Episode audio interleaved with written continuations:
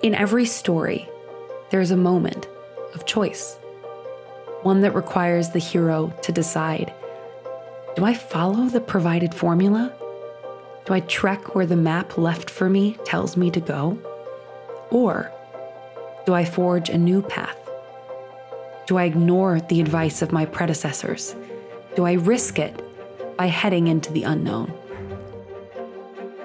Do I deal with the deep uncertainty of whether or not this deviation will lead to my demise or to my glory? For those who have braved this path less traveled, they know better than anyone that this choice was far from the hardest they'd have to make along the way. It was just the first in a series of tests and trials. But it's in these tests and trials that the greatest stories, the ones that are still told today, are born. This is Zero to Unicorn.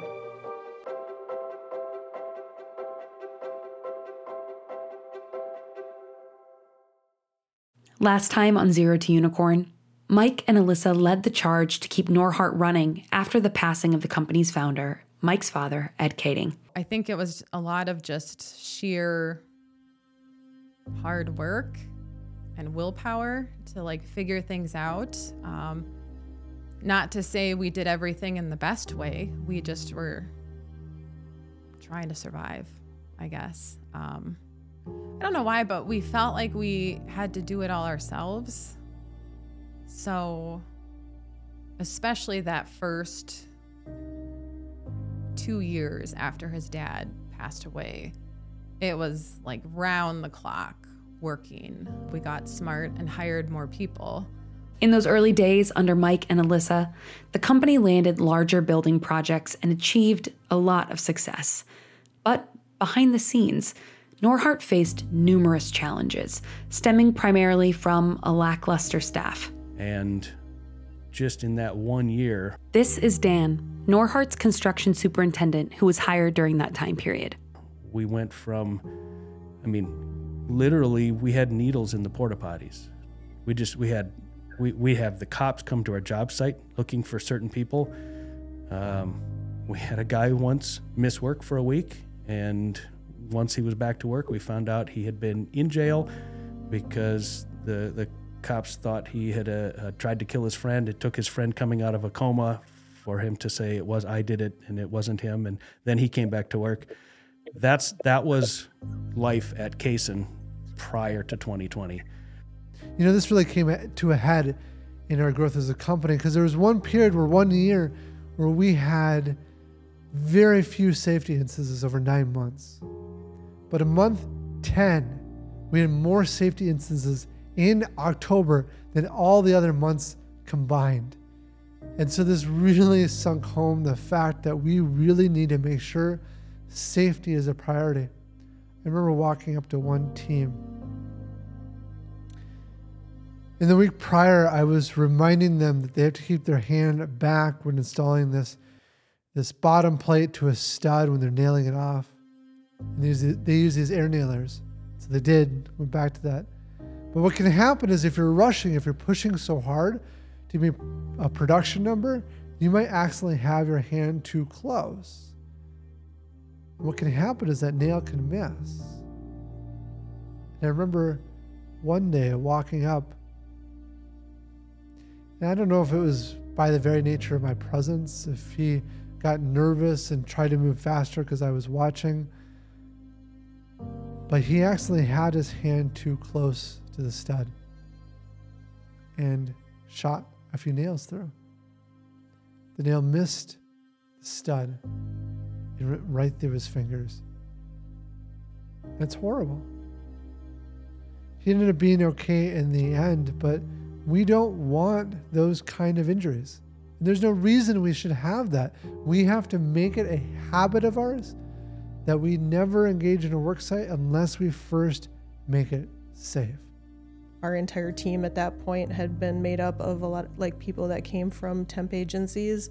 This is Marie, Norhart's chief construction officer, who was also hired during that time period. And people who weren't really engaged with their work, it was I would say more like construction workers by like coincidence. Like they had gone to a temp agency, wanted a job and said, I'll try being a carpenter. Um, not people who really like cared and wanted to be carpenters or electricians or plumbers. We were building Encore, this building that was sort of a, a nod to my father and sort of a, a transition point for the company. And we'd finished up the first phase of the building. And the mayor of the city was going to move into our building.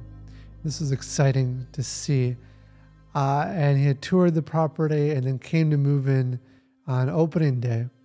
And he's such a nice guy. Uh, that day he brought in brooms and dustpans and things to clean the unit. And he came by and complimented me very nicely that he did not have to use the dustpan and to clean everything up uh, when he moved into this unit. And I was thinking, well, thank you for the compliment, but why why did you even have to worry about that? Right? I started to realize like they were touring units that were dirty and that were unclean, and like I would be embarrassed to tour these units. The parking garage, in order to get to his parking stall, he had to drive through a canyon of junk. So the back end of the building we had opened up for parking, but there was, I don't know, sixty, seventy parking stalls full of just junk. And then the the building itself, uh, the second phase of the building that wasn't open, in order to get the first phase open, they just moved stuff into the second phase, and it was just, again, full of junk. And I remember sitting down with uh, the H V A C team, the mechanical team, and there's only like one or two of them there. And the poor guys, they just were beat down and tired, and they were trying to get good people on, but it just, nothing was quite clicking. The group wasn't there. And um, yeah, it was, it just, it was, It was hard to look at. It was hard to realize that what we were producing was not at the level that I wanted to see it at. And we knew we needed to make a change. It became clear to Mike and Alyssa that they needed help. Help from people like Dan, Norhart's construction superintendent. I was working with Norhart as an electrical contractor. Um, when, when Mike's dad first had his stroke and couldn't communicate anymore, um, they... They had a few different holes to fill and how are we going to finish things. Um, I don't believe at that time Mike was really at the helm. I think he was a part of it, um, but his dad, Ed, was, was still running the company. All of a sudden, I mean, even if you're very capable, if somebody else has started a project and you have to step in and finish it, that's already tricky and messy. Um, but I don't think Mike was even in that role yet. So he had a lot to just jump into and, and immediately be able to do. Um, so through somebody that that his parents knew, they, they used to go to church with, and I currently go to church with them, they found me, found an electrician that could come in and help them finish some stuff. And my first year and a half or so was helping in that way, not yet working for him full time. When I started with Norhart, it was it was such a mess. We, we we got to the first site when I started. I started in June, and, and maybe two months later, we we started this first site in at Emberwood in in uh, Blaine. There was probably five or six people total, um, most of which were temps. Um, our excavation contractor, right before we got there, maybe a week or two before we started, pulled out, said, I got a different big job, got to take it, can't do it.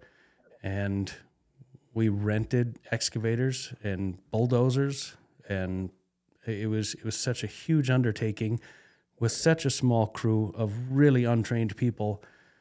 Um, it it was exciting, but it was a real mess. At the time, like Ed had been handing things off to Mike and Alyssa. This is Marie, Norhart's chief construction officer. And I think he he had...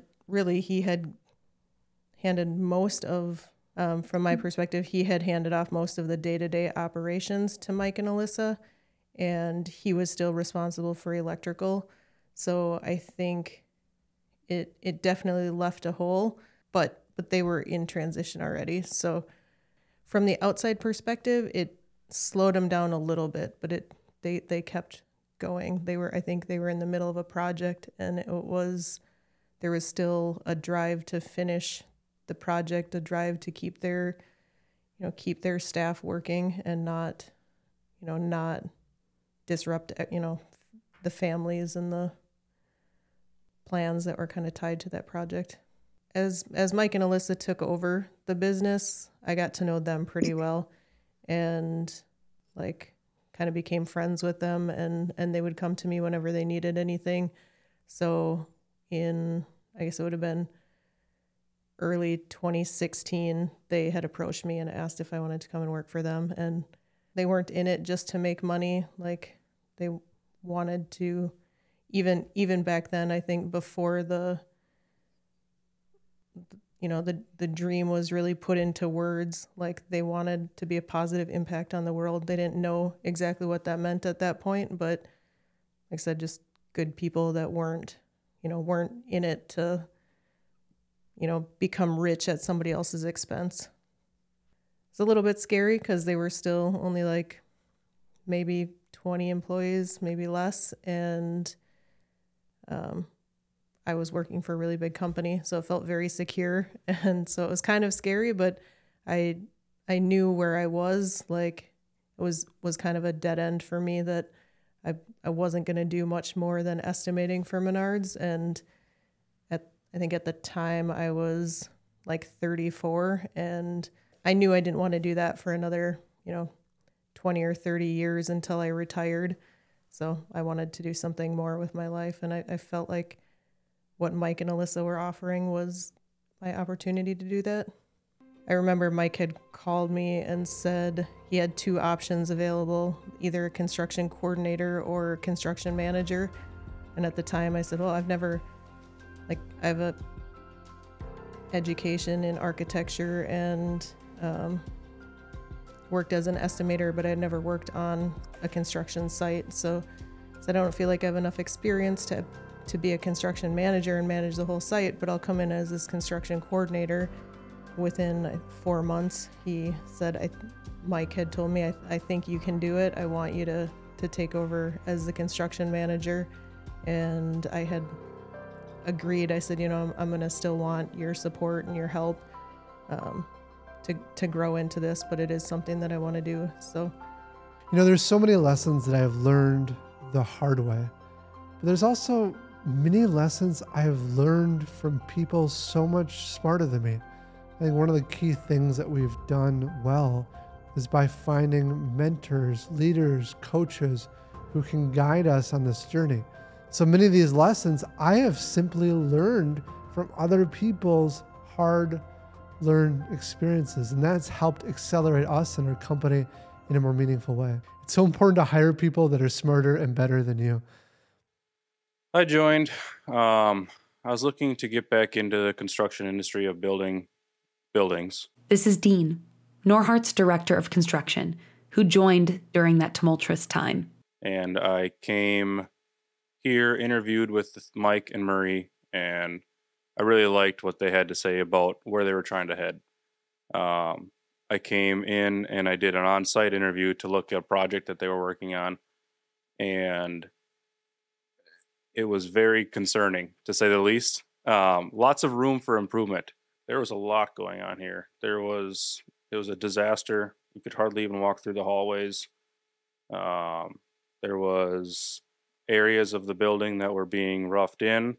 And also, uh, no, I think I, the whole building was being roughed in when I toured. Um, it didn't look like a safe job site. It looked very cluttered. Um, And just not a whole lot of structure, not a lo- whole lot of organization. And that's what intrigued me. I love challenges. I loved where they wanted to get to and what they needed to do to get there. And I wanted to be a part of the team. When we come back, business continues to thrive for Norhart, but major changes with the staff are on the horizon. Hey, it's Mike. Let's beat the banks at their own game. Traditional banks don't have great interest rates, but they charge businesses like Norhart higher rates, and they keep all the profits. Why don't we cut out the middleman and connect directly, thus leaving more for both of us? Invest with us and earn fantastic interest rates. To learn more, visit norhart dot com. That's N O R H A R T dot com and click on Invest. So if you're looking to grow your returns, then why not join Norhart Invest today and get more than you ever could at a bank? This is an offering by Norhart Invest. Investments can only be made through the Norhart Invest website. For more information, including the offering circular, please visit norhart.com forward slash invest. The pace at which Norhart was building new projects increased dramatically between the Emberwood and Encore projects. I would say at Encore, we, I don't know that there's like a huge difference. We had a better team. Um, a big difference in in pace is is maybe the biggest difference. So we went from at, and really that was the uh, Emberwood to Gateway Green, but then to Encore. But at at Emberwood we were building thirty-six units at a time. It would take us about sixteen months to build thirty-six units, and then we'd move to the next building. And like from Emberwood and then Gateway Green to Encore, we did ninety. So we, we took, at Emberwood, took three years to build one hundred twelve units. At Encore, we did ninety-one units in like sixteen months. So we, yeah, like we tripled our pace almost, maybe not quite tripled our pace in two years. It's a really freeing thing to live in ignorance, to not recognize all of the pitfalls, to just say, this is huge, this is awesome, I don't know how we're gonna do this, let's do it. And that's one of those things that that I find myself doing a lot. When when something when something's a challenge, it, it'll get you down. You'll think, this is gonna take my whole day, or how am I gonna have this done by, by Friday? When something's ten times bigger than that, it's laughable. And that's when it's awesome. This, there's no way we're gonna do this. Let's do it. I, I, I think it was that part of me that just said, there's five of us and a rented bulldozer, and we've never put in a footing, let alone raised an entire forest, put in the parking lot. I dug the storm sewer. We don't know how to do any of this stuff. This is awesome. It was exciting. And I think that mindset has, I mean, you can get into trouble not knowing what you're doing and, and saying, let's do it anyways.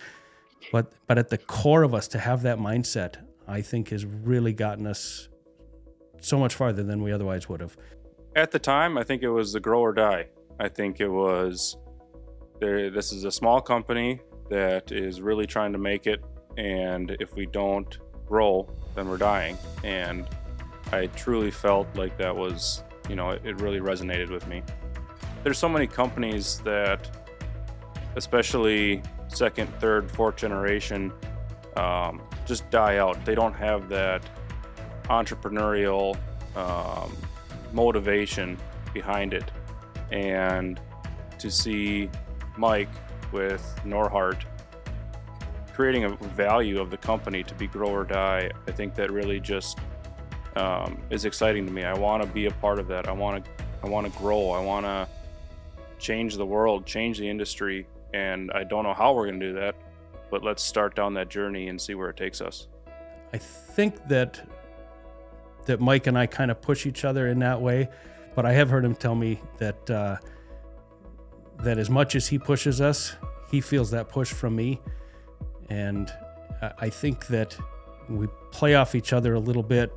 He wants to to set a goal that's impossible, and and I kind of push him to to go even farther. I, I want it to be impossible, and that's thrilling. To help make the impossible possible, Mike turned outward to find mentors, coaches, and teammates to work by his side as he pushed Norhart to a company that could make a societal impact. I've always had this like passion and desire to learn from the very best. When I was young in high school to when I was college to when I was early in my business career. But I think the point that really accelerated the the need to learn from great people and to stand on the shoulders of giants was after my dad passed, because I lost this safety net. I lost this mentor that I had in my life, and I knew that if I wanted to have the kind of impact we wanted to have, that I needed more mentors and coaches like my dad was to me. And so this sparked a drive and an energy to find some of the best mentors in the world. It became quickly apparent for Norhart to continue to thrive, a mindset shift was necessary. That old wisdom of doing whatever was possible to keep costs down wouldn't be enough going forward.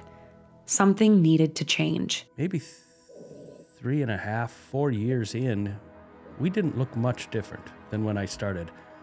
We we had cycled through more temps and and found a few decent employees through that process. Um, but we still didn't have much in-house. And we just had a few more guys. Our processes hadn't changed. We didn't look different. We were just a little bit bigger. I know that coming into the company, we had a lot of temp labor help. Um, no one that was really bought into the company, bought into the company's values or vision, and we could see it. The other kind of big change that we made during the Encore project was improving the quality of people that we hire.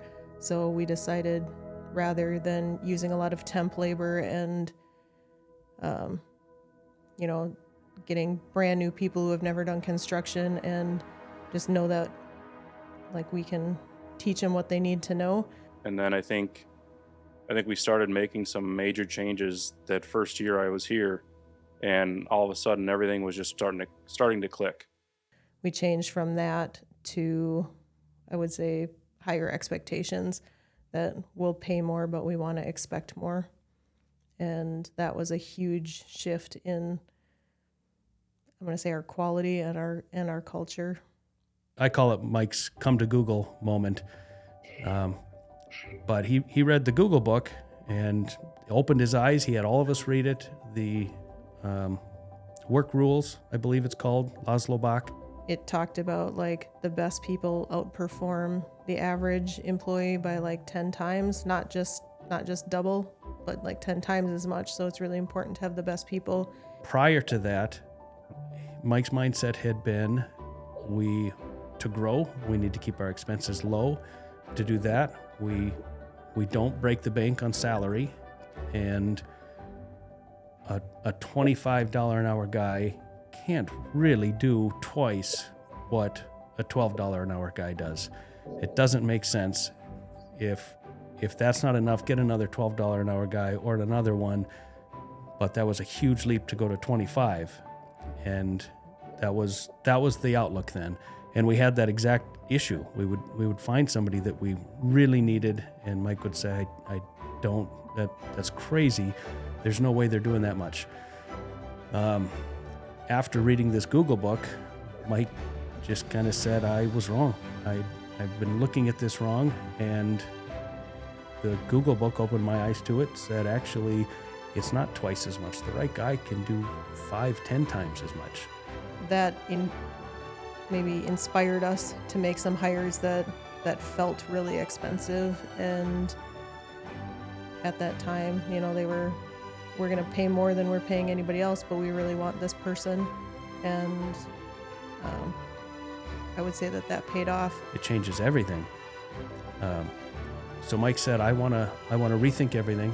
I want top talent. I want the best people. And it's going to cost us a bunch. We're going to pay the best. We want to pay top of market and have top tier talent. And step one, go through the entire company, have everybody interview for their own job. We ended up going through like our entire staff and had them interview for their jobs again. That that took us most of twenty twenty, was just writing tests and bringing everybody in and evaluating them, and and maybe seventy-five percent of the company was told you don't meet the bar. We've we found some people who had been doing their job for a year and couldn't answer some basic questions of, one example we had asked carpenters was how high is a, a base cabinet? And I think we had an answer where somebody said five feet, where that's just not even logical. Like anybody, you know, if if you know measurements, like five feet is, is, is the height of a person. That's not the height of a cabinet. So we ended up inter- interviewing people that had come from temp agencies or that were already employees through temp agencies, and just realizing that, that they were here for paycheck. They weren't here because they loved their job. They weren't here because they wanted to have an impact in construction or in anybody's like home. So we, the the people that we ended up keeping from that round of reviews were, were people who cared about what they were doing. They cared about the finished product. Like they were wanting to learn, wanting to do better. And like those are the people we kept, and that was the type of people that we started hiring um, when we kind of did that employee review in, while we were working on Encore. Um, but now we had a different outlook. We had a different pay scale. We were interviewing great guys. In the past, we never got to interview guys like this. Great new employees. Mike knew that keeping costs down in general would help realize his goal of making housing more affordable. But the scope of his vision would require an approach much different than his father, Ed, had employed as the company's leader. You know, today the techniques for us to driving down costs are very different than what he used then. Uh, back then, it was being scrappy. It was doing whatever it took just to get the job done and putting the energy in that you can. Once you get to a larger scale, it doesn't matter how many hours you put in. You're not going to have a meaningful impact yourself alone on these projects. And so the techniques we use today are more about hiring the best people, building the right system, the right infrastructure in uh, to build these buildings at scale. But the heart of who he was and the heart of his passion to drive down costs is definitely carried through to us today. With this new hiring framework in place, Mike and his leadership team were finally on the same page. And the result of this new philosophy? Dean, Norhart's current director of construction, who we heard from earlier. There was one particular employee that we really wanted to come work here. His name was Dean. He was going to be a project manager for us. And we loved him. He was amazing, just the right person. And we couldn't get him to come over because he was making so much money somebody somewhere else. And we thought, well, we just can't afford to pay these people at this kind of level. Does this just mean we don't get great people? And it was a course of a couple of months for it to really sink in. No, we got to do this. We got to pay top of market. We've got to hire him on, and we need to find more people like him. In my mind, I don't know if this is if how Mike feels, but like when you talk to Dean, like we hired him like early twenty twenty. And I remember we had interviewed probably like I mean, they had done preliminary interviews, but a second round, like face-to-face interview, we probably interviewed like thirty different people for his position and had had gotten close to offering it to somebody or a couple different ones. And then we interviewed Dean, and like he was so much better than everybody else that we interviewed. You know, there are so many people in construction, good people, but it lacks something, right? They lack maybe the soft skills, or they lack the thoughtful problem-solving ability, or maybe they lack core drive. Dean is this like marriage of all of those things. He is driven.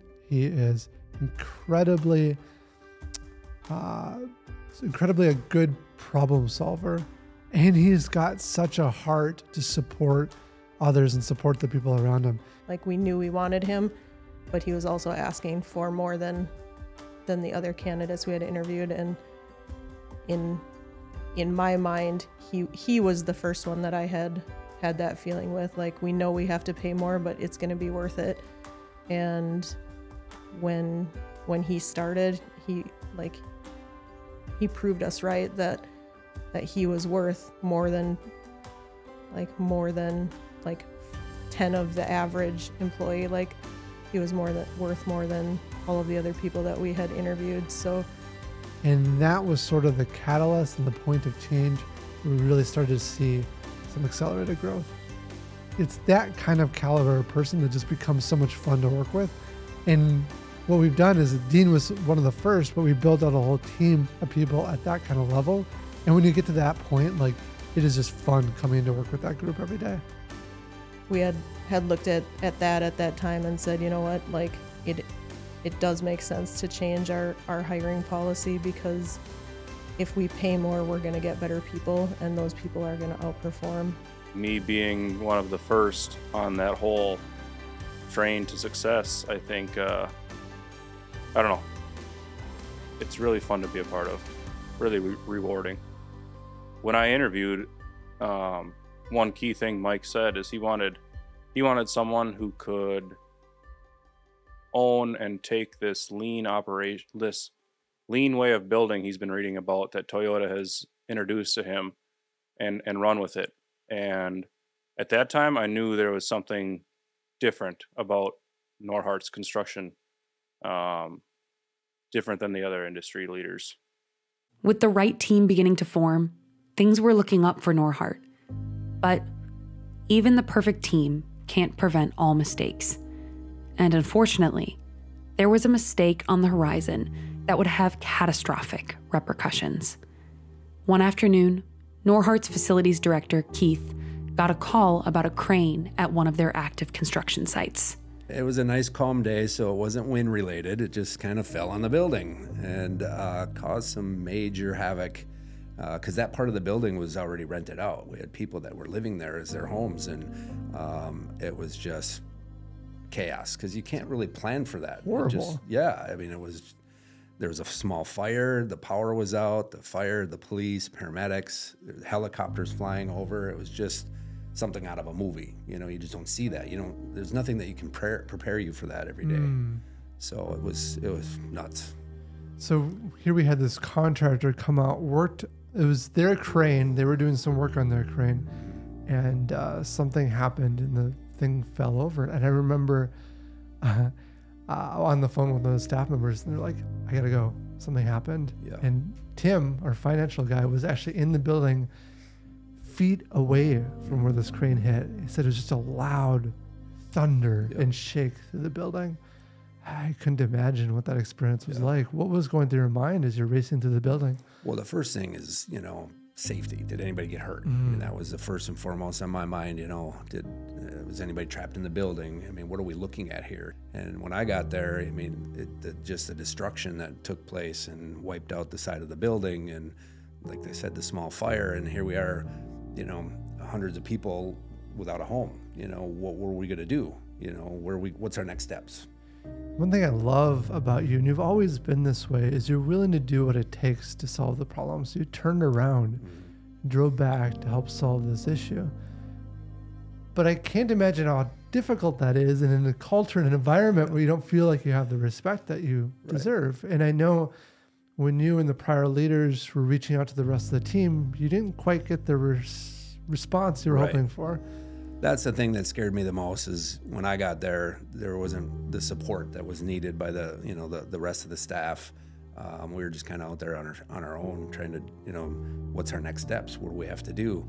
You know, so you just jump in and say, all right, well, we need to find homes for the residents, and we need to uh, make sure that uh, they're taken care of, and um, what's the next steps after that? I mean, when can we come into the building? How long is this for? You know, just a lot of uh, a lot of questions, and we didn't really have the answers for. So we mm-hmm. just kind of um, did the best we could, and uh, luckily for us, no one got hurt, and that we were able to find a place for everybody to stay. Yeah. Next time on Zero to Unicorn, with this new hiring philosophy in place, Mike and his leadership team are able to grow the team intentionally. And they have plenty of stories to share about their core values coming to life.